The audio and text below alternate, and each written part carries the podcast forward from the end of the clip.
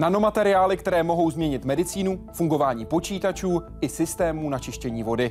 Svět o rozměrech tisíciny tloušťky lidského vlasu. Svět fyzikálního chemika Radka Zbořila, generálního ředitele regionálního centra pokročilých technologií a materiálů v Olomouci. Věci v něm propojují základní a aplikovaný výzkum. Jejich práce může pomoct v určování nemocí, při likvidaci nebezpečných chemikálií i vývoji nových přístupů pro práci počítačů. Jak konkrétně? Jaké z jejich objevů se už využívají v praxi a kolik zakázek mají od soukromých firm? Vítejte ve světě vědy a otázek současné společnosti. Začíná Hyde Park civilizace.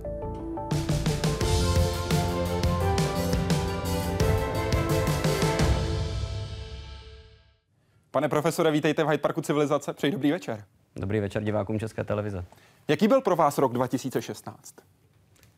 Rok 2016, eh, teda z pohledu našeho regionálního centra pokročilých technologií a materiálů v Olomouci, eh, byl asi jedním z nejúspěšnějších, minimálně pohledem publikačního výkonu, který byl poměrně zajímavý. Podařilo se nám proniknout do hm, rodiny časopisů Nature minimálně eh, s nejmenším kovovým magnetem. Podařila se celá řada dalších hezkých prací. Připravili jsme několik licenčních smluv, takže za mě osobně rok 2016 byl určitě jedním z těch nejúspěšnějších. Za vás osobně se můžeme podívat i na dvě čísla, která to vystihují. Především to jedno, které je zpěté s rokem 2016, je klíčové. Číslo 3047, neboli Pravděpodobně narážíte na citace? Stejně jak se mohou diváci podívat. Ve srovnání s Pavlem Hobzou a Josefem Michlem 3047 citací za loňský rok, celkově tedy 12 392. Gratuluji, nejcitovanější český vědec roku 2016. Za gratulaci určitě děkuji, určitě mě to těší, ale eh, k tomu si musím eh, dovolit jeden komentář. Určitě bych se nechtěl srovnávat s takovými velikány, mými kolegy a kamarády, jako je Josef Michal nebo Pavel Hobza, kteří eh, ve světě vědy dokázali už ledacos. Víte, víte, u těch citací je to dvojsečné. Na straně jedné já vždycky říkám, že základní výzkum by se měl hodnotit opravdu kvalitou publikačních výstupů a ta je úzce spjata s citační odezvou prací. Tak to prostě je. Stejně jako ten aplikovaný by byl, měl být měřen řekněme, objemem licenčních smluv, eh, spolupracemi s průmyslem a v konečném důsledku implementacemi technologií eh, na reálném trhu. Ale když se řekne A, musí se říct B. Citace jsou velmi výrazně oborově závislé, takže pokud pracujete v takovém oboru, jako jsou nanotechnologie, které jsou navíc úzce provázány s celou řadou aplikačních odvětví, jako je medicína, energie, biotechnologie, Zkrátka dobře, ta kvantita těch lidí, kteří tam pracují, je obrovská, takže to určitě eh, sebou nese ten eh, vyšší citační výkon. A já velmi rád a ochotně s kolegy srovnávám svět vědy a svět sportu, takže vždycky říkám, eh, když někdo vyhraje kanadské bodování v kanadsko-americké NHL, za prvé to nutně neznamená, že vyhraje Stanley Cup a za druhé určitě kolem sebe potřebuje skvělý tým spoluhráčů a realizační tým, který má za sebou. Já takový skvělý realizační tým a skvělý tým spoluhráčů mám v Olomouci a jim patří velký dík za tu velkou citační odezvu našich prací. Jeden z těch posledních, pokud použijí tu hokejovou metaforu gólu, byl rozhodně vývoj nekovových magnetů. Další krok směrem dopředu. Medicína, elektronika, nová čidla nebo metody, jak likvidovat ekologickou zátěž v přírodě. Jen pár příkladů toho, jak by mohly pomáhat nekovové magnety olomouckých vědců. To vše díky grafenu, lehké a velmi pevné formě uhlíku, tenké pouze jeden atom, na kterou nanesli další prvky fluor, kyslík a vodík. Příprava uhlíku, který by nesl magnetické vlastnosti, je snem vědců už asi 30-40 let a Doposud se podařilo připravit pouze systémy, které vykazují magnetismus pouze za nízkých teplot. V případě nekovových magnetů z olomouckých laboratoří je to ovšem i při běžných pokojových teplotách. I takhle proto může vypadat začátek velkých změn. Tohle je skutečný grafen pod mikroskopem a tady jsou reálně vidět přidané atomy fluoru a kyslíku. Díky tomuto objevu se na tyto látky mohou v budoucnu připojovat například léčiva. Nový pohled může přinést i v elektronice. Zvlášť pokud olomoučtí vědci dají grafenu vedle magnetických vlastností, i ty polovodičové, pak by teoreticky mohli v počítačích skloubit rychlost využívanou v procesorech s kapacitou, jakou mají pevné disky. Dnešní moderní technologie operují na, vlastně na svých operačních eh, fyzikálních limitech a můžeme přinést nový přístup, jak například řídit toky e, elektrického e, proudu e, novými technologiemi. I proto sondují spolupráci s předními experty na toto téma, kteří pracují v týmu profesora Tomáše Jungvirta. Jaroslav Zoula, Česká televize. Pane profesore, v čem je grafen nej? Jaké jsou jeho nejvlastnosti? Těch vlastností je hned celá řada. Já bych začal ještě tím, jak elegantní byla metoda jeho přípravy při objevení grafenu kdy pánové Novoselov a Games z anglického Manchesteru skutečně použili obyčejnou izolepu a tuhu a odtrhávali jednotlivé vrstvy ze struktury grafitu, tak až získali tu monoatomární jedinou vrstvu atomu uhlíku. A pak v roce 2010 Nobelovu cenu za fyziku. V roce 2010 Nobelovu cenu za fyziku. Těch vlastností, které částečně zazněly v reportáži, je skutečně celá řada. Je to mechanicky mimořádně odolný materiál, pevnější než ocel, Eh, vede elektrický proud výrazně lépe než měď, má vynikající transportní vlastnosti, je eh, průchozí pro, pro světlo a dá se říct, že elektrony se v jeho struktuře pohybují téměř rychlostí světla. A v neposlední řadě má obrovskou plochu povrchu, přes 2000 metrů čtverečních na gram. Takže pokud jsme začali tím hokejem, takže si představte, že gram takového materiálu by pokryl určitě celé hokejové hřiště. Takže ta vědecká komunita si velmi brzy začala uvědomovat, že tyto vlastnosti mohou mít velký aplikační potenciál od elektroniky přes ukládání energie, právě flexibilní displeje, eh, katalýza, celá řada dalších procesů. Čím to, že je tak výborným vodičem elektrického proudu? Eh, obecně to souvisí s eh, tou strukturou, kdy se dostáváme na úroveň kvantových jevů. V tom nanosvětě, když přecházíme z mikroměřítka do nanoměřítka, tak nastávají dva klíčové procesy. Za prvé jsou to jevy povrchové, kdy začíná prudce vzrůstat počet atomů na povrchu materiálu vůči těm, které jsou v jeho objemu. Ale eh, tou druhou a ještě významnější skupinou jevů jsou jevy kvantové, kdy se nám začínají měnit elektronické vlastnosti atomů ve strukturách těch materiálů. Takže tady skutečně ten, ty dvě dimenze, které tady máme a ta chybějící třetina velmi výrazně pomáhají v těchto vlastnostech a e, proto i ty velmi specifické vlastnosti e, řekněme, chemických sourozenců grafenu, jako je fulere nebo uhlíkové trubičky, které popravdě řečeno e, spatřili světlo světa ještě dříve než grafen. To byl ten krok před grafenem totiž. Přesně tak. A ten krok ještě před trubičkami? Ten krok ještě před trubičkami byl rok, eh, pokud se nepletu, 1985, kdy byl objeven vlastně první nízkodimenzionální materiál vůbec. Eh, byl to takzvaný nuladimenzionální fullerén, čili představte si 60 atomů uhlíku krásně uspořádaných do, tvary, do tvaru fotbalového míče. Eh, mimochodem také nobelovský materiál. No a pak už to pokračovalo. Jednodimenzionální uhlíkové nanotrubičky, které si můžeme představit jako srolovaný grafen. No a ve finále ten dvoudimenzionální grafen, který uzavřel tu etapu hledání, řekněme, nízkodimenzionálních struktur. Takže od té doby už neplatí to, co jsme se ještě někteří z nás učili ve školách, že pevná fáze by nutně měla existovat ve formě pravidelně uspořádané krystalové mříže, která je trojrozměrná. Dobrý večer, pane profesore, přeje Dan. O grafenu se již poměrně dlouhou dobu mluví, ale o reálném průmyslovém využití jsem toho zatím moc neslyšel. Existují již dnes technologie, kde se grafen běžně využívá? Pokud ne, kdy se toho dočkáme? Uh, tak ta odpověď je někde na půl cesty. Skutečně je třeba hned na úvod říci, že grafen prozatím má jeden velký problém. To je technologie výroby, která by byla dostatečně levná tak, aby umožnil nahrazení stávajících existujících materiálů, třeba v elektronice, ale i celé řadě dalších aplikací. Nicméně ten posun tady určitě je, velký prostor skýtají eh, flexibilní displeje, určitě v elektronice už jsou vyvinuty mikročipy, které jsou 300 krát rychlejší než stávající zařízení. Čili myslím si, že jsou to spíš záležitosti ekonomické v tomto okamžiku než praktické. Letecký průmysl velmi vážně uvažuje díky mechanickým vlastnostem a lehkému materiálu o aplikacích grafenu. Těch příkladů by se určitě dali najít, najít desítky. A ještě jedna věc. Eh, grafen byl připraven v roce 2004, čili má za sebou ve světě vědy nesmírně krátkou historii. Uhlíkové nanotrubičky, které přece jenom je to ten rok 1991, eh, už dnes jsou součástí desítek stovek produktů. Jsou eh, v, ve sportovním náčiní, v badmintonových raketách, tenisových raketách, jsou součástí sanitární teni- techniky díky svým hydrofobním vlastnostem, eh, tištěné elektroniky. Zkrátka dobře využívají ten náskok, který mají proti tomu svému staršímu, sou, mladšímu sourozenci. Grafen je z celé řady ohledů skvělý materiál. Přesto má svoje, můžeme říct, mouchy. Jak se mu daří ve vodě a jak se mu líbí s vodou? Tak materiál je to skutečně hydrofobní, čili on mu se ve vodě příliš nelíbí. A je to jedna z jeho hlavních nevýhod, která logicky limituje jeho aplikace hlavně v biomedicíně a biologii. A samozřejmě i pro ty elektronické aplikace ta vodivost je úžasná, ale často bychom potřebovali s něj udělat polovodič. Jinými slovy, eh, cesta vede přes chemickou úpravu takového grafenu. A to byl krok, do kterého jsme se pustili v Olomouci, a samozřejmě nejen my, ale desítky světových skupin někdy kolem roku 2007-2008, čili pár let po objevu grafenu. Grafenové kyseliny? Grafenová kyselina to je až jeden z posledních výsledků, ke kterým jsme dospěli nedávno. Je to takový, mm, zase, chemický příbuzný grafenu. Je to vlastně první dvojdimenzionální karboxylová kyselina, která se obráceně ve vodě cítí velmi dobře. Je to hydrofilní materiál, tedy vodě milý a samozřejmě tedy skýtá aplikace hlavně v medicíně, ale my jsme odstartovali, řekněme, eh, tu přípravu takovýchto chemických příbuzných eh, objevem fluorografenu v roce 2010. Zajímá mě především hydroxofluorografen. To je jeden z těch, můžeme říct, asi sourozenců grafenu, eh, kterému teď můžeme hlavně připisovat to, že si s vámi můžeme spojovat také nekovové magnety. Jak přesně funguje a především, proč o něm můžeme říct, že je nula dimenzionální, že je to 0D?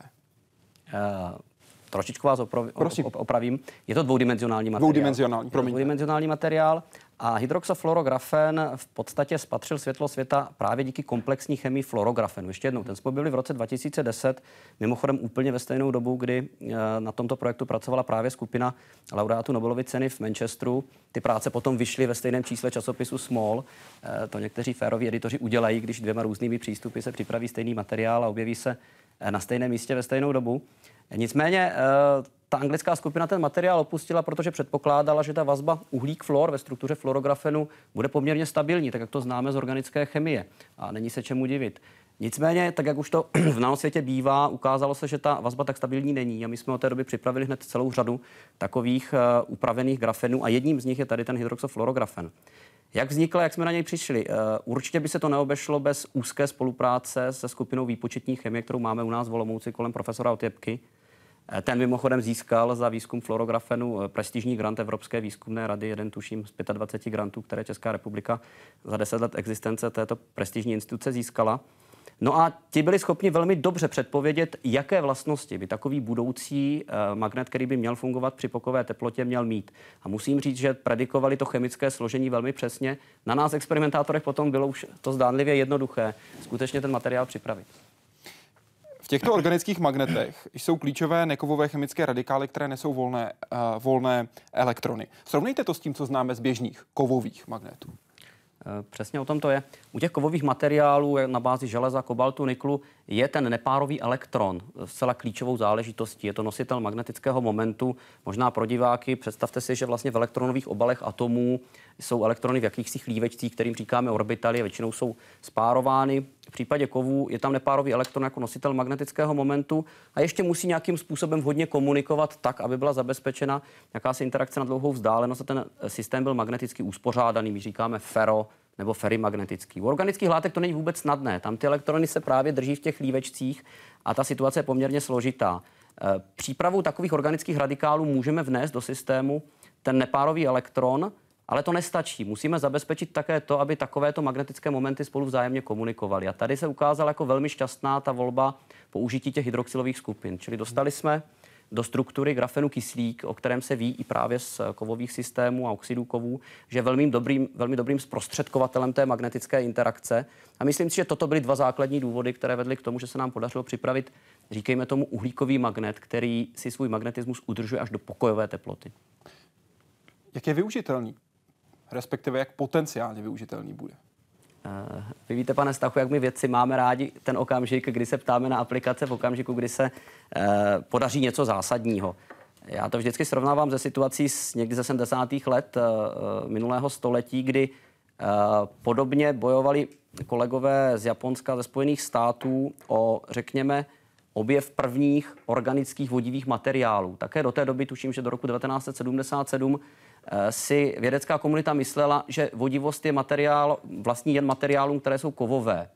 No a později se objevily eh, vodivé polymery, které jsou dnes součástí desítek aplikací. Já bych samozřejmě chtěl věřit, že podobný osud může potkat i e, takovéto organické magnety. Nicméně, pokud bych měl být konkrétní, cítím dvě klíčové oblasti. První z nich je oblast nové generace elektroniky, zejména spintroniky, tam, kde, jak už zaznělo v reportáži, působí skupina profesora Tomáše Ungvěrta z Fyzikálního ústavu v Praze. A druhá je oblast biomedicíny, přirozeně materiál s velkou plochou povrchu, který je magneticky kontrolovatelný pomocí vnějšího magnetického pole, určitě skýtá prostor při separaci molekul, cíleném transportu léčiv a podobně. Vy jste nám sem do vysílání přinesl alespoň část svojí práce. Řekněte mi, v čem se tyhle látky, které tady teď mám na stole, liší v tuhle tu chvilku? Eh, ty materiály, které vidíme, jsou kvantové tečky. Eh, kvantové tečky jsou objekty hmoty, které jsou ultramalé, ale ty lahvičky, které vidíte, se chemicky v zásadě vůbec neliší. Chemicky jsou úplně stejné. Úplně stejné. Dokonce koncentrace těch kvantových teček je úplně stejná. Podíváme se, co se stane, pokud na to správně posvítíme. Světla, která máme běžně ve studiu, teď zhasneme a použijeme světlo jiné. Použijeme UV světlo. A když se podíváme na to, jak se promění jednotlivé lahvičky, tak vidíme účinek kvantových teček. V čem, pane profesore? Já už jsem to trošičku naznačil. Při tom přechodu e, z mikrosvěta do nanosvěta nastávají dva základní typy jevů. Ty první jsou ty jevy povrchové a ty druhé ty jevy kvantové. E, toto je příklad těch jevů kvantových, to znamená, my se pod jistou e, kvantovou hranou dostáváme do rozměrů částic, kdy už se nám mění elektronová struktura materiálu. A výsledkem je, že takové kvantové tečky potom emitují světlo různých vlnových délek v závislosti na své velikosti. Jinými slovy, pokud bych nesvítil, měly by všechny stejnou barvu. E, tak by to nebylo, měly by různou barvu, ale ta excitace v UV oblasti ještě umocňuje tu změnu mm-hmm. vlastností, řekněme, vlasti těch emitovaných vlnových délek. Pro nás vědce jsou potom zajímavé, to je třeba to, co děláme v Olomouci, především uhlíkové kvantové tečky, které emitují to červené světlo a uh, využíváme je zejména v biomedicínských aplikacích. Ty, co máme na té z pohledu diváků pravé straně. Přesně tak. Jak konkrétně v biomedicínských aplikacích? Eh, taková uhlíková kvantová tečka, na rozdíl od těch eh, prvních kvantových teček, které stály u zrodu této třídy materiálů, což byly většinou kovové, nějaké selenidy, teluridy, kademnaté, tak ty uhlíkové tečky mají jednu velkou výhodu. Jsou snadno připravitelné. Mm-hmm. Stačí vám jednoduchá organická fáze, jako je eh, kyselina citronová nebo močovina, stačí drobný zdroj energie, mikrovlny nebo teplota a velmi snadno připravíte objekty velké 2-3 nanometry. To znamená, v konečném důsledku se pohybujeme už někde mezi molekulami a materiály. Dva nanometry to je vzdálenost mezi šroubovicemi DNA, čili jsou to skutečně ultramalé objekty, zcela biokompatibilní, to znamená, oni jsou velmi milé lidským buňkám. Ty buňky uh, je vnímají velmi dobře. My dnes dokážeme chemickou úpravou takových teček dokonce zabezpečit to, zda je dopravíme do buněčného jádra nebo buněčné cytoplazmy. A v jedné z posledních prací eh, v časopise Americké chemické společnosti jsme ukázali, že mohou dokonce fungovat jako teploměry v živých buňkách. A jiné práce ukazují zase, že eh, dokážeme monitorovat pH v živé buňce. Jinými slovy, dostáváme velmi krásnou informaci o tom, co se může dít v buněčném prostředí. Čili já vždycky studentům říkám, že uhlíkové tečky jsou něco jako messengeri v živých buňkách. Popsali jste to konkrétně v článku, který vyšel v American Chemical Society Nano, pokud jde o ty takzvané, řekněme, nanoteploměry ano. v živých buňkách. Zajímalo by mě další potenciální využití těchto kvantových teček, a to při produkci vodíkové energie ze slunce a vody. Jakou by mohly sehrát roli a hlavně v čem by mohly pomoct? Eh, tak díky eh, tím, těm svým optickým vlastnostem eh, je to jeden z projektů, který řešíme ve spolupráci s kolegy z německého Erlangenu. Je to poměrně velký projekt, do kterého zapojeno dalších šest velkých světových skupin z Francie, Koreje, dalších zemí. Zkrátka dobře, přeměna slunečné, sluneční energie na energii chemickou v takzvaných fotoelektrochemických článcích je dneska opravdu jednou z důležitých oblastí světové vědy, zejména proto, že tou chemickou energií je vodík, transportovatelná, ekologicky šetrná energie. Eh, co je problém, je prozatím výtěžnost, řekněme, přeměny té sluneční energie na chemickou v těch fotoelektrochemických článcích. My v nich používáme jako fotoanody jednoduché materiály, levné materiály, jako je oxid titaničitý nebo oxid železitý. Uh, oni jsou levné a mají spoustu úžasných vlastností, ale mají také některé handicapy. A my se snažíme pomocí právě třeba uhlíkových teček jeden takový handicap opravdu adresovat a to je možnost využít větší část slunečního záření pro transformaci potom té sluneční energie na tu energii chemickou ve formě vodíku. Samozřejmě vodík je záležitost, eh, řekněme, nové generace eh, automobilů na vodíkový pohon, čili téma velmi aktuální. A potenciální využití velmi široké. Přesně tak. Samozřejmě to ale nejsou jediné magnety, se kterými pracují vědci v Olomouckém centru. Zaměřují se nejen na ty, jak bylo řečeno, uhlíkové magnety, ale na ty na první pohled také, můžeme říct, tradiční. Nicméně dokázali udělat další světový krok. Tisíckrát menší než průměr lidského vlasu. Ovšem se schopnostmi, které otvírají zcela nová pole pro vědecké bádání nanomateriály. V Olomouckém regionálním centru pokročilých technologií a materiálů vytvořili nejmenší kovové magnety na světě. Zmenšování dosud známých magnetických látek přinášelo zásadní problém. O svou klíčovou vlastnost přicházely. Navíc stále menší kovové částice mohou na vzduchu reagovat i takto. Olomoučtí věci proto vsadili na speciálně upravený grafen. Který v podstatě skrze své funkční skupiny zachytí tyhle ty nanočástice uvnitř své struktury a v podstatě dojde k tomu, že tyto nanočástice jsou stabilní. To znamená, to je vidět i tady, že na tom vzduchu v podstatě nehoří. A také rychle a silně reagují na vnější magnetické pole. Tím otvírají široké spektrum uplatnění, od medicíny, aplikací léků přes elektroniku až třeba k separačním procesům.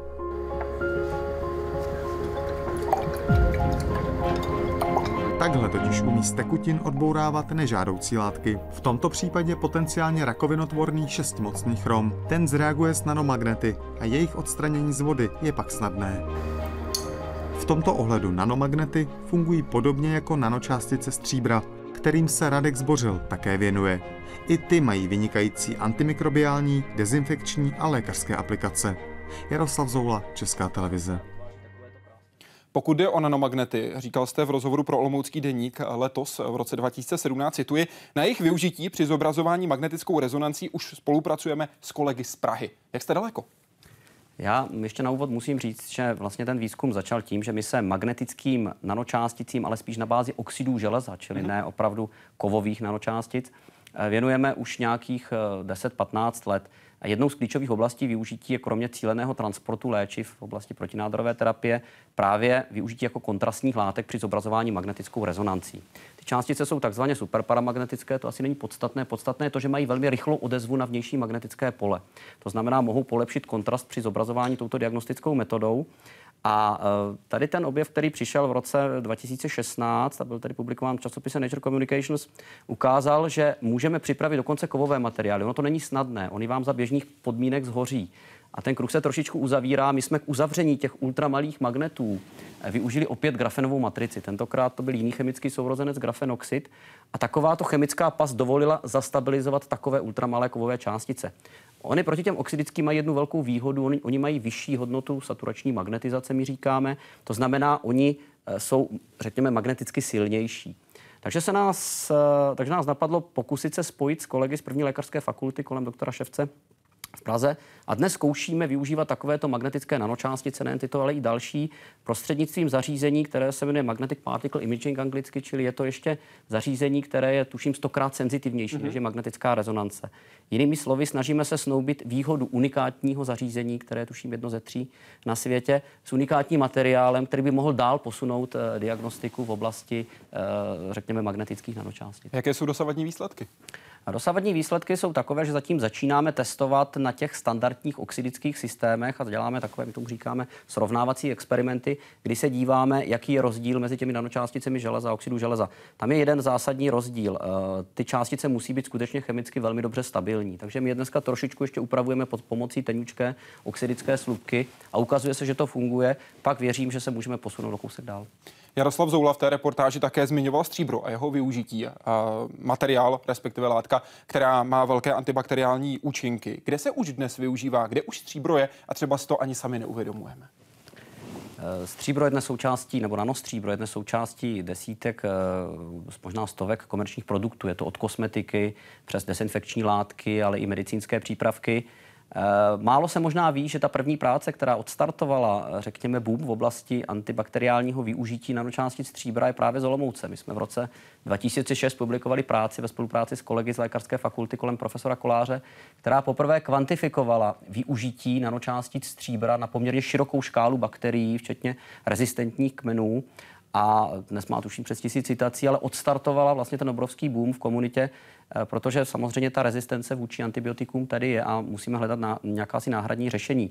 Je třeba říct, že uh, my jsme později využili uh, řekněme, podobnou studii také pro kvantifikaci antifungální aktivity, takže stříbro je velmi aktivní i vůči proti houbám, proti houbám i plísním to, co jste zmiňoval, využití nanostříbra v boji proti rezistenci bakterií vůči antibiotikům. Jak by tyto nanomateriály mohly nahradit antibiotika v boji s rezistencí antibiotik, pardon, rezistencí bakterií, ptá se Lenka Houtková. E, ta otázka zase má dvě části. Já osobně se nedomnívám v tomto okamžiku, že by stříbro mohlo být na, uh, nástrojem systémové terapie, protože je to přece jenom těžký kov. Nicméně máme uh, jasně prokázané krásné výsledky v různé fázi klinických testů, které ukazují, že uh, mohou fungovat jako krytí ran při, se, při řešení sekundárních infekcí, potahování tracheostemických kanil a podobně. To znamená jako velmi účinný nástroj, řekněme, té lokální terapie. Tady máme evropský americký patent, který dokáže stříbro velmi pevně ukotvit na jakýkoliv substrát, tak, aby se neuvolňoval do prostředí. Přece jenom nesmí se uvolňovat do organismu nebo do životního prostředí a spolupracujeme hned s celou řadou firm, tuzemských i zahraničních, na, řekněme, komercionalizaci této technologie. Ale možná, abych eh, úplně neutekl od té otázky, jsou práce, včetně jedné eh, naší práce, které ukazují, že pokud se antibiotika spojí se stříbrem ve velmi malé koncentraci, může tam fungovat něco jako synergický účinek. Jinými slovy, to stříbro může pomoci antibiotikům obnovit jejich akceschopnost vůči bakteriím, které si předtím vytvořily rezistenci. Na Jinými slovy, bakterie se nedokáže ubránit. Bakterie už se nedokáže ubránit. Souvisí to pravděpodobně s atakem buněčné membrány. Ty mechanistické, eh, řekněme, názory se zatím trošičku liší. Nicméně toto je jedna z cest, kterou vidím eh, v boji s tou eh, antibiotickou krizí. Chápu to správně, že víte, co to dělá, ale ještě nevíte proč? Je to tak, je to tak. Je to pro vás dobrá nebo špatná zpráva? Teď myslím čistě z vědeckého zájmu. Je to výborná zpráva, protože my vědci velmi často nevíme proč. Eh, já myslím, že vy jste zrovna eh, pro jeden z časopisů odpovídal, co vás na vědě nejvíc baví, že to je právě odpověď na otázku proč. Tak vězte, že my vědci to máme úplně stejně. Eh, musím říct jednu věc. V posledních letech mě fascinuje to, jak dokáží na tu otázku proč nám velmi výrazně pomoci teoretičtí věci a teoretičtí chemici. Pokud jde o rezistenci bakterií vůči antibiotikům, podrobně jsme se tomuto tématu věnovali minulý týden ve Vědě 24. Můžete se podívat právě na tenhle díl v i-vysílání. Tam se také mimo jiné dozvíte podrobnosti o statistice, která hovoří o tom, že během jednoho roku teď aktuálně umírá zhruba 700 tisíc lidí právě kvůli rezistenci bakterií vůči antibiotikům. Podle odhadů by to v roce 2050 mohlo být i 10 milionů lidí. Hostem Hyde Parku civilizace byl také nositel Nobelovy ceny za chemii Ben Feringa, muž, který dostal tuto nejprestižnější vědeckou cenu cenu loni. Je to muž, který se zaměřuje na nanosvět. Konkrétně vyrobil první pojízdné auto v nanosvětě. Podívejte se, jak by jeho výzkum mohl pomoct v boji právě s rezistencí vůči antibiotikům. We make an antibiotic, we put in a light switch that we can switch with light, mm-hmm. on and off. So the antibiotic is off, you take it, it doesn't do anything. It doesn't harm your bacteria in your body. But when you have an infection here, you switch it on with this lamp, it does its job, and after 12 hours it's switched off. It goes outside in the environment. Je tohle cesta? Eh, určitě to je jedna z cest. Eh, já myslím, že Ben Feringa by odpověděl podobně jako já, když jste se mě ptal na využitelnost těch, eh, těch řekněme, organických magnetů. Je to otevření dveří. Že Tento výzkum v oblasti, řekněme, molekulárních strojů, který dělá i Josef Michal, celá řada dalších a dělají to skvěle, v mém vidění světa naplňuje tu původní Feynmanovu vizi. Profesor Richard Feynman byl vlastně otec nanotechnologií a v roce 1959 aniž bychom měli ta úžasná zařízení, která dovolují vidět ten svět molekul a atomů, předpověděl, že tam dole je spousta místa, předpověděl, že skutečně takovéto molekulární stroje, podobné nanočástice, jako jsme viděli ty uhlíkové tečky, v zásadě budou moci na té subbuněčné úrovni fungovat eh, nějakým takovým způsobem. To, jestli budou takové molekulární stroje pomáhat v boji s antibiotickou krizí, nebo jestli budou výborné nosiče léčiv a pomáhat protinádorové terapii, ukáže čas, ale určitě je to skvělá cesta. Ben Feringa v tom rozhovoru, který jsme ještě nevysílali v Hyde Parku civilizace, který vám teprve nabídneme, také hovoří o tom, že by budoucím krokem, byť je to zatím science fiction, mohl být takový malý robot. Malý robot, který se dostane do té části těla, kde potřebujeme a provede malou operaci typu srdečního zákroku. Jak velké je to sci-fi z vašeho pohledu? Eh, není tak velké. Já, když jsem hovořil o těch uhlíkových tečkách, tak uh, já jsem hovořil o polovině řekněme, problému, který lidstvo potřebuje řešit v oblasti medicíny. To znamená včasná diagnostika, kdy se dostáváme na úroveň buněčných dějů a získáváme jakýsi zpětný report o tom, co se děje v tom buněčném prostředí.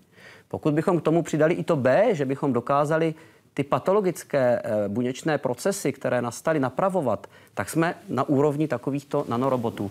Ono dnes už existuje vědní odvětví, kterému se říká teranostika. Je to spojení těch klíčových slov terapie a diagnostika. A to je ta vize. To znamená mít takové malé roboty, které by v podstatě tělu samozřejmě neškodili, byly, byly s tělem biokompatibilní, ale přinášely informaci o tom, co špatného se v našem organismu děje a současně byli schopni ten problém řešit. Čili já osobně vidím vývoj v oblasti teranostiky jako jednu z největších výzev a misí nanotechnologií. Vidíte to také jako riziko, při nejmenším etické?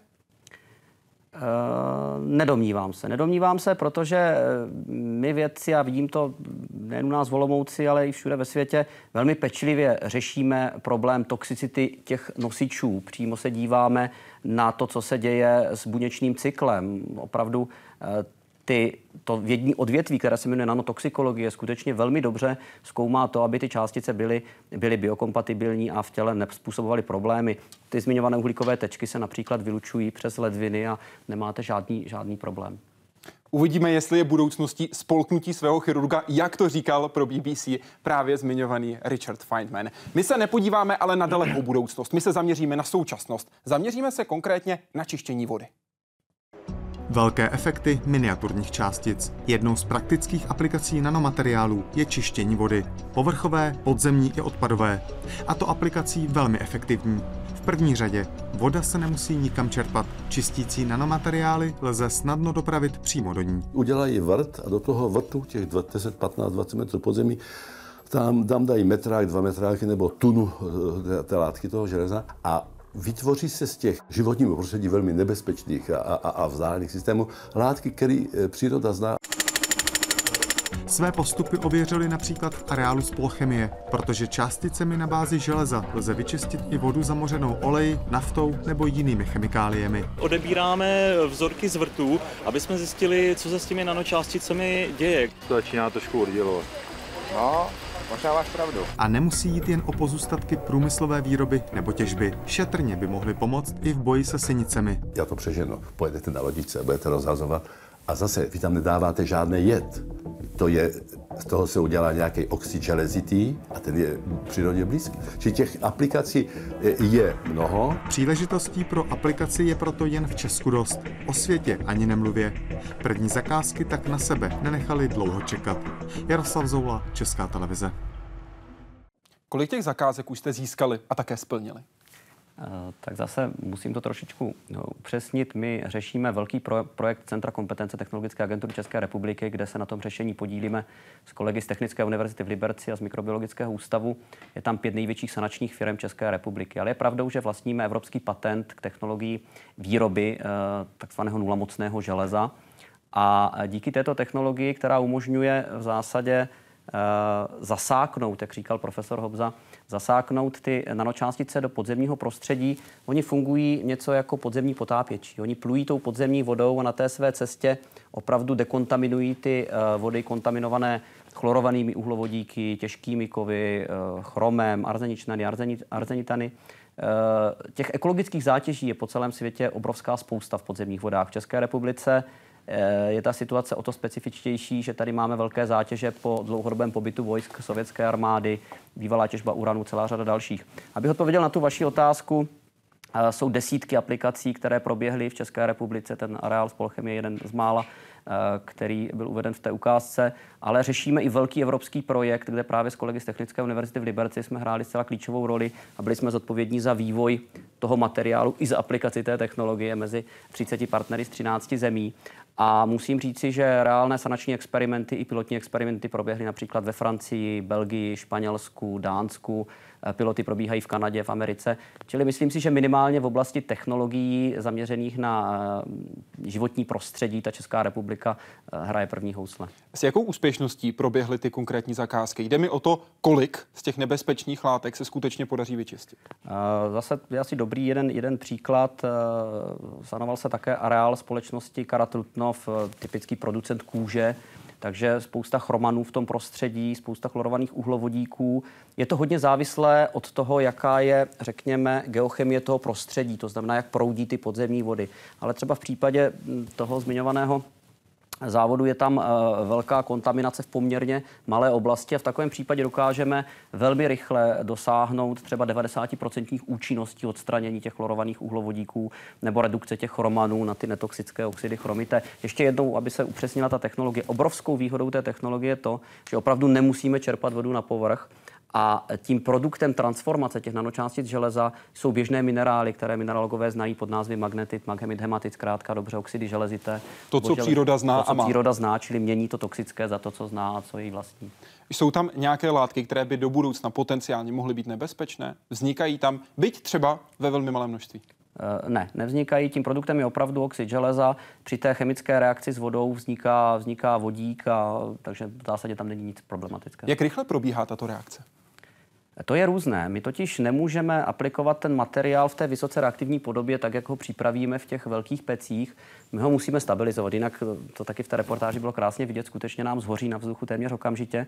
Čili my v konečné fázi toho výrobního procesu eh, necháme vpustit, řekněme, do toho prostředí eh, limitní množství kyslíku nebo vzduchu, aby se vytvořila tenučka eh, slupečka oxidu železa ta brání zhoření na vzduchu, čili umožňuje transport toho materiálu na lokalitu, ale přitom dovoluje interakci s vodou a v zásadě reakci v tom vodném prostředí. Váš kolega z centra, Jan Filip, Filip pro žurnál Univerzity Palackého řekl, cituji, mají velký potenciál i pro likvidaci vojenských bojových látek a v budoucnu chceme výzkum zaměřit na testování těchto materiálů při různých haváriích, například průmyslových. Jak rychle jste schopni, v jakém množství potřebné látky vyrobit a také případně skladovat z toho titulu, aby byly k dispozici pro nějaké mimořádné situace? Eh, právě díky té stabilizaci toho materiálu se skladováním není vůbec není problém. problém. Eh, je tady brněnská společnost, která už dokáže vyrábět ten materiál skutečně v tunových množstvích. Je třeba si uvědomit, že opravdu pro reálnou aplikaci na dané lokalitě potřebujeme hned několik tun toho materiálu. Kolega Filip mluvil možná ještě trošičku zas o jiných materiálech, které opravdu zvažujeme pro řešení těch akutních havárií, protože to už nejsou podzemní vody, to jsou vody povrchové, vody odpadní a podobně. Eh, to jsou zase materiály na, na bázi vysokých oxidačních stavů železa, takzvané železany. Opět ekologicky šetrné fáze, ale jejich účinek je trošičku obrácený, není redukční, je oxidační. Je oxidační. Když se podíváme na to samotné využití, o kterém hovořil třeba profesor Hobza, kdy mluvil o těch synicích, co se stane v tom jezeře, rybníku, když se tam tyto látky dostanou? Tak tady proběhla pilotní aplikace, ale ten výzkum jsme také publikovali před pár lety v eh, časopise Americké chemické společnosti společně s profesorem Maršálkem z Brna, který je eh, poměrně uznávanou kapacitou právě ve studiu Sinic. Eh, Sinice jsou velmi odolné organismy, čili najít nástroj na jejich likvidaci není vůbec snadné. Nicméně ukazuje se, že pokud použijeme ať už, ať už ty reduktivní nebo oxidativní technologie, to železo má velkou afinitu k fosforu, takže jim bere jejich klíčový nutrient – a tím oxidativním stresem, který v průběhu těch redox dějů vzniká v tom prostředí, dochází skutečně k roztržení buněk těch sinic. Je to, má to ještě jednu velkou výhodu. Ty sinice uvolňují mikrocystín, což je vlastně toxín, který je velmi nebezpečný, ale on se navazuje na tu vznikající velkou plochu povrchu těch nanočástic. Takže řešíme hned několik eh, problémů zaraz. Bereme těm sinicím jejich klíčový nutrient, eh, skutečně zabíjíme tu buňku sinic, ale současně vyvazujeme ten toxický mikrocystin z toho vodného prostředí. Jinými slovy, vy ji donutíte, že zemře hladem, dokážete ji zabít a ještě vyčistíte to prostředí. Když ji zabijeme, tak ji nemusíme nutit, aby zemřela hladem. to je spíš o, tam jde spíš o to, že oni opravdu dokáží uh, velmi dobře uh, obnovit svoji aktivitu, jsou schopni přežívat po dlouhou dobu v půdním prostředí a podobně. Ta likvidace fosforu je zcela klíčová a vnímám to spíš jako preventivní prvek uh, při, při boji se sinicemi. Dočetl jsem se také, že testujete potenciální využití nanomateriálů pro odstraňování hormonální antikoncepce a zbytků farmaceutických produktů z povrchových vod. Jak jste daleko? Tak eh, tady se bavíme už opravdu o těch materiálech, kterým říkáme železany, čili ano. jsou to eh, materiály s vysokým oxidačním stupněm železa. Ty zase obráceně mají chuť eh, opravdu oxidovat vše, co je v okolí, ale na rozdíl třeba od těch známých oxidačních činidel, které znají možná i diváci, manganistany a podobně, jsou opravdu ekologicky šetrné. Takže my dneska už máme také zvládnutou, řekněme, cestu jejich výroby a ukazují se mimořádně účinné například na likvidaci arzenu, kdy dokáží, eh, dokáží ten arzen odstranit cestou zabudování do struktury vznikajícího oxidu železa, eh, což je věc eh, aspoň v mém vidění světa velmi důležitá. Většina technologií odstraňování arzenu eh, je založena na sorpčních technologiích, čili arzen se zpětně vrací do prostředí a není to řešení. Ale pokud se vrátím k té hormonální antikoncepci a eh, léčivům a podobně, tady ten oxidativní účinek funguje velmi dobře ve velmi malých koncentracích, takže máme reaktory, které dokáží dávkovat železany v rozumných množstvích a ukazuje se, že by to mohla být eh, v tomto případě na rozdíl třeba od těch problémů, které jsem zmiňoval u grafenu, i ekonomicky relevantní cesta.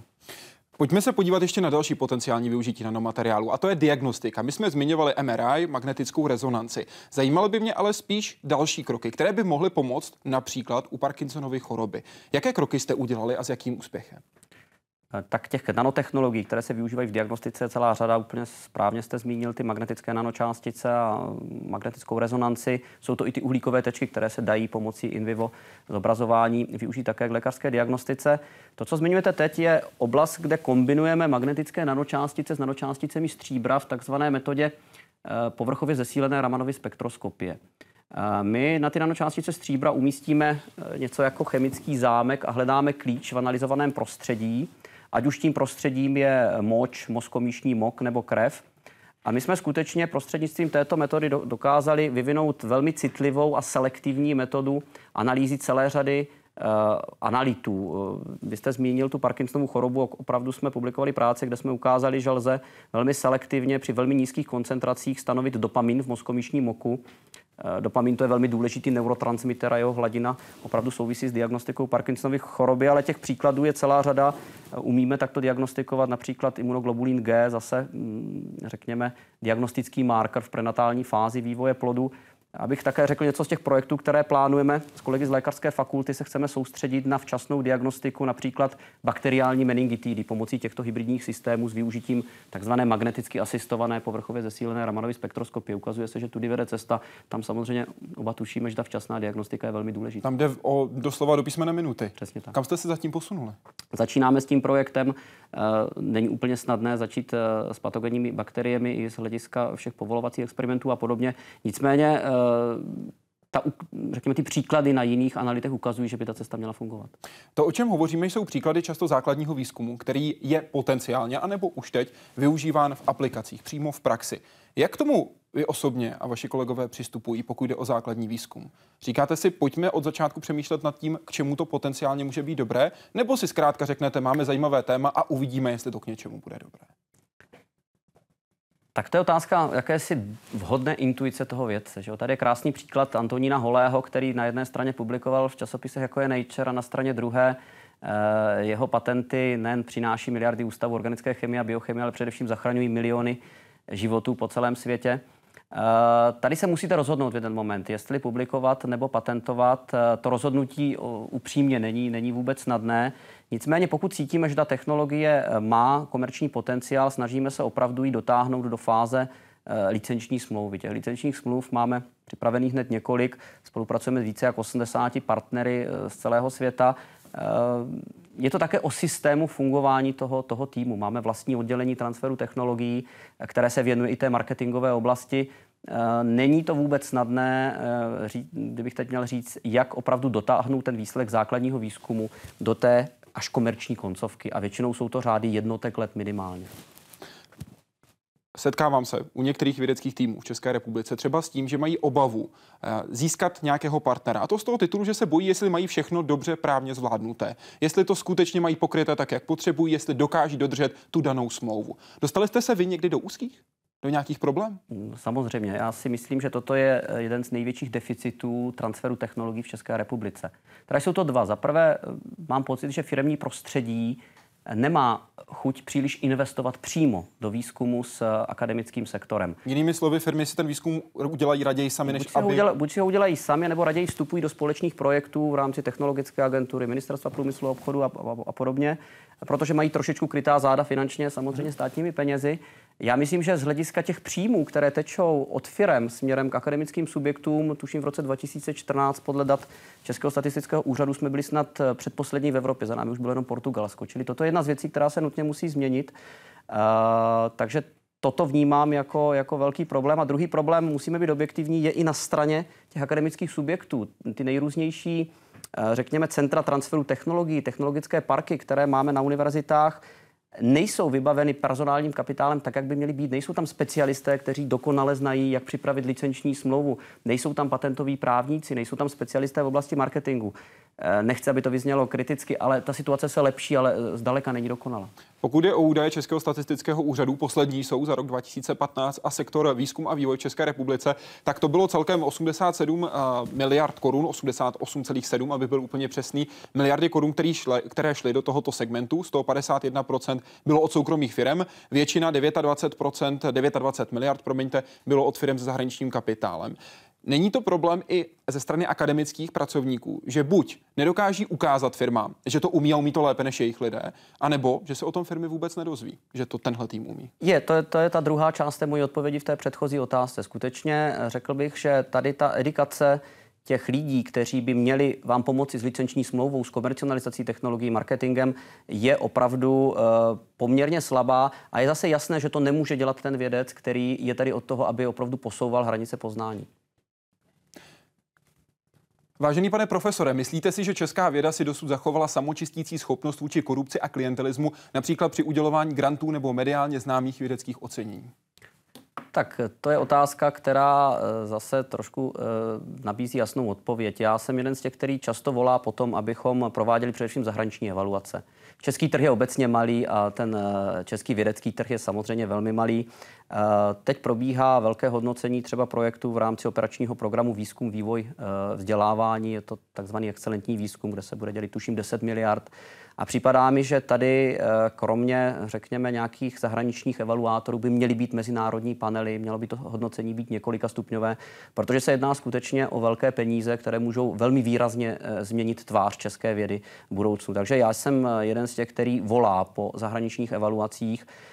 Na straně druhé, pokud ty zahraniční evaluace děláme, měli bychom se potom nimi řídit. Jo, tady narážím na to, že pokud se bavíme o financování vědy, je tady ten tolikrát kritizovaný kafemlejnek a z úst předsedy akademie, bývalého předsedy akademie věd často zaznívalo, že ta mezinárodní evaluace je ta jediná správná. Je to určitě dobře, že máme mezinárodní evaluace, ale pak z těch evaluací musíme také vyvozovat zásadní důsledky. To znamená, pokud potom uh, ty ekonomické důsledky jsou, jsou v řádu jednotek procent a přitom ty kvalitativní rozdíly mezi, mezi těmi uh, jednotlivými ústavy jsou obrovské, myslím si, že to potom je opravdu uh, neúplně mm, dobrá volba. V květnu 2014 pro českou pozici řekl, cituji, osobně si myslím, že nemělo vzniknout tolik výzkumných center. Nějakých 150 ústavů, které dělají v Česku vědu, je zkrátka moc. Máme příliš ústavu Akademie věd, center z operačních programů, výzkum a vývoj i příliš univerzit. Ne všichni produkují kvalitní vědu a je úplně jedno, zda aplikovanou nebo základní. Ty uhnilé okraje jablka české vědy se zkrátka musí odkrojit. A to platí stejně pro ústavy Akademie věd i pro univerzity. Které jsou ty uhnilé a které se mají odkrojit? To jsou ty, kde na základě evaluace, a je ještě jedno, je úplně jedno, jestli to bude mezinárodní evaluace typu A, typu B, jestli se budeme řídit kafem Lenkem nebo metodikou 2017+, budou to ty, které dopadnou nejhůř. My tady už od dob ministra Dobeše si vykládáme o tom, jak má vypadat vědecká excelence a to slovo se stalo obrovskou frází v české vědě. Pokud se nemá stát frází a zase má nabít eh, opravdu na, na své podstatě, tak opravdu se těmi evaluacemi musíme řídit. A ta ex, já si nemyslím, že v české vědě je málo peněz. Dneska jsou to přibližně 2 Eh, hrubého domácího produktu, které dává Česká republika do vědy a výzkumu. Ano, v Německu jsou to 3%, v Izraeli 4%, ale celá řada zemí, které už jsou za námi. Jsme na průměru Evropské unie. Jsme na průměru Evropské unie. Je to o distribuci těch finančních prostředků. A právě ty odkrojené peníze z toho nezdravého konce vědeckého hada by měly sloužit těm excelentním týmům a je jedno, jestli kolem pánů Jungwirtů, Hobzů či Jelínků a jiných. Nebo zbořilů. Z kolika peněz hospodaříte? Eh, tak já mám v týmu přibližně, eh, řekněme, 130 vědeckých pracovníků. Ten rozpočet centra je někde kolem 200 milionů, něco kolem 200 milionů. Jaké jsou zdroje a jak jsou rozdistribuované? Zajímá mě především ta složka ze soukromých firm. Eh, dneska už jsme schopni dělat přibližně 10% těch peněz od soukromých firm. Jinak já vždycky jsem zastáncem multizdrojového financování. Často jsem to říkal pro různá média. Eh, souvisí to také s tím, že my v, té, v tom českém vědeckém prostředí často měníme pravidla hry. Tak to prostě je chvíli podporujeme základní, chvíli aplikovaný výzkum. Eh, stačí srovnat ty dva operační programy, které teď po sobě přišly. Nicméně opravdu část příjmů máme ze studentů, velkou část příjmů máme z institucionální podpory, která souvisí s velkým publikačním výzkumem, eh, výkonem a poměrně velkou část eh, prostředků máme z grantů, dnes už i zahraničních. Zmiňoval jsem naše zapojení třeba do těch projektů na čištění vod. Je tady eh, projekt Evropské výzkumné rady profesora Otjepky. Je to jedna z cest, kde si myslím, že určitě by se měla ubírat ta excelentní centra, to znamená získávání prostředků z těch evropských grantů. Pak samozřejmě také peníze z grantů Tačru a Gačulu. Určitě, určitě. Dobrý večer. Podle čeho si vybíráte kolegy? Je u nás z čeho vybírat? Jaké jsou silné a jaké slabé stránky českých studentů, začínajících vědců ve srovnání se světem? Je otázka, zda lze generalizovat. Já, z vaší zkušenosti osobně. Z mojí zkuš, moje zkušenost je taková, že mezi českými studenty se vždycky v nějaké periodě objeví uh, zcela mimořádný student. Mě teď končí studentka magistra Holá, která končí doktorskou práci se 17 publikacemi a jsou tam zrovna časopisy typu Nature Family a je to uh, opravdu uh, zcela výjimečný případ. Takže čeští studenti dokáží být vynikající a výborní, ale na straně druhé, a myslím, že to tady říkal Michal Hocek, my opravdu musíme ty české studenty potom vysílat do zahraničí, aby oni si vyzkoušeli ty práce v jiných laboratořích. A jestli je jedno, jestli to bude v Oxfordu nebo Cambridge. Ale Michal tady už neřekl tu fázi B. Já si osobně myslím, že my musíme velmi silně internacionalizovat české ústavy. My musíme dokázat to, aby do českých ústavů přicházely věci z Německa, Francie, Spojených států, Max Planck ústavu a podobně. Když zmiňuji ten Max Planck institut, což je mimochodem jakýsi vzor světové vědy i z hlediska organizace, počtu Nobelových cen, eh, grantů Evropské výzkumné rady. Je to německá verze České akademie věd v úvozovkách? V úvozovkách, ale málo se ví, že z 300 ředitelů Max Plancku je celá třetina z nich ze zahraničí a z, 50, eh, z celého vědeckého personálu je přibližně 50% ze zahraničí. Zkuste si představit, jestli taková čísla dosáhnete někde v České republice. My jsme v Olomouci někde na 20% a myslím si neskromně, že to je jedno z nejvyšších čísel, ale pořád je to málo. Zkrátka dobře, i ti čeští studenti potom rostou vedle těch eh, světových elit, které vedle sebe mají a internacionalizace českého vědeckého prostředí je určitě jedna z věcí, do které by měl stát, ministerstvo školství, ale celá řada dalších agentur investovat. Co nebo kdo je přitáhne? Přitáhnou tyto lidi peníze, a výsledky, materiál nebo osobnosti? Jednoznačně osobnosti. Jednoznačně osobnosti a infrastruktura, to jsou dva klíčové aspekty, které tady dnes jsou. Myslím, že s tou infrastrukturou i s ohledem na operační programy, které tady proběhly a probíhají, je to čím dál lepší. Ale e, zase pokud použijí tu e, analogii se sportem, Vědci si skutečně vybírají podobně jako sportovci. Jdou do těch nejlepších týmů e, za těmi e, nejlepšími podmínkami. Teď nemyslím jen na pouze finančními. Čili pokud máme zařízení, která jsou na světové úrovni a dnes je máme, máme e, velmi výkonné mikroskopy, velmi, velmi účinné, účinná, účinná zařízení, která dokáží studovat podstatu hmoty, ale jdou většinou za výraznou osobností, která je něčím přitáhne. Víte, já si pořád myslím, že eh, Sparta Praha nemůže vyhrát Evropskou fotbalovou ligu mistrů právě proto, že tam je obrovská spousta českých fotbalistů. Ale myslím si úplně stejně, že by ji obtížně vyhrával Real Madrid, kdyby v tom útoku nebyl ten francouz Benzema nebo ten Portugalec Ronaldo. Zkrátka dobře, v tomto ohledu je věda velmi příbuzná sportu. Konkurence prostě plodí kvalitu. Věda nedovolí lidstvu ustrnout. V tom je tolik podobná umění a nahody vzdálená politice. Historie ukazuje, že každá společnost, která podporuje a oceňuje vědu, bývá oceněna pokrokem, vzdělaností, konkurenceschopností, ale i kulturou myšlení. Říkal jste pro nadační fond Neuron. Bude ta naše současná společnost oceňována? Já myslím, že bude. Já si myslím, že bude, protože eh, já cítím, jak v posledních letech eh, se neustále dostáváme do fáze, kdy si myslíme, že už něco skončilo a ono pořád něco nového začíná. To je to, co mě eh, na vědě nepřestává fascinovat. Eh, chtěli jsme vidět atomy, vidíme je. Chtěli jsme rozlišovat atomy, umíme je rozlišit. Od roku 2010 už vidíme i do struktury molekul, vidíme chemické vazby. Takže nedokážu si představit, kde ten eh, výzkum skončí a to je to, co mě na vědě fascinuje. Jaký den v roce jste se narodil? Den nevím, vím, vím datum. Datum? 21. května. Víte, jaké je nejčastější datum narození nositelů Nobelovy ceny? Netuším. Tak si typněte. Netuším. 21. května. Krásná zhoda náhod. Držím palce, abyste tuto pravděpodobnost a tento výsledek ještě trošičku podpořil. Držím palce do dalšího výzkumu. Děkuji, že jste byl hostem Hyde Parku Civilizace. Moc děkuji za pozvání a krásný večer divákům.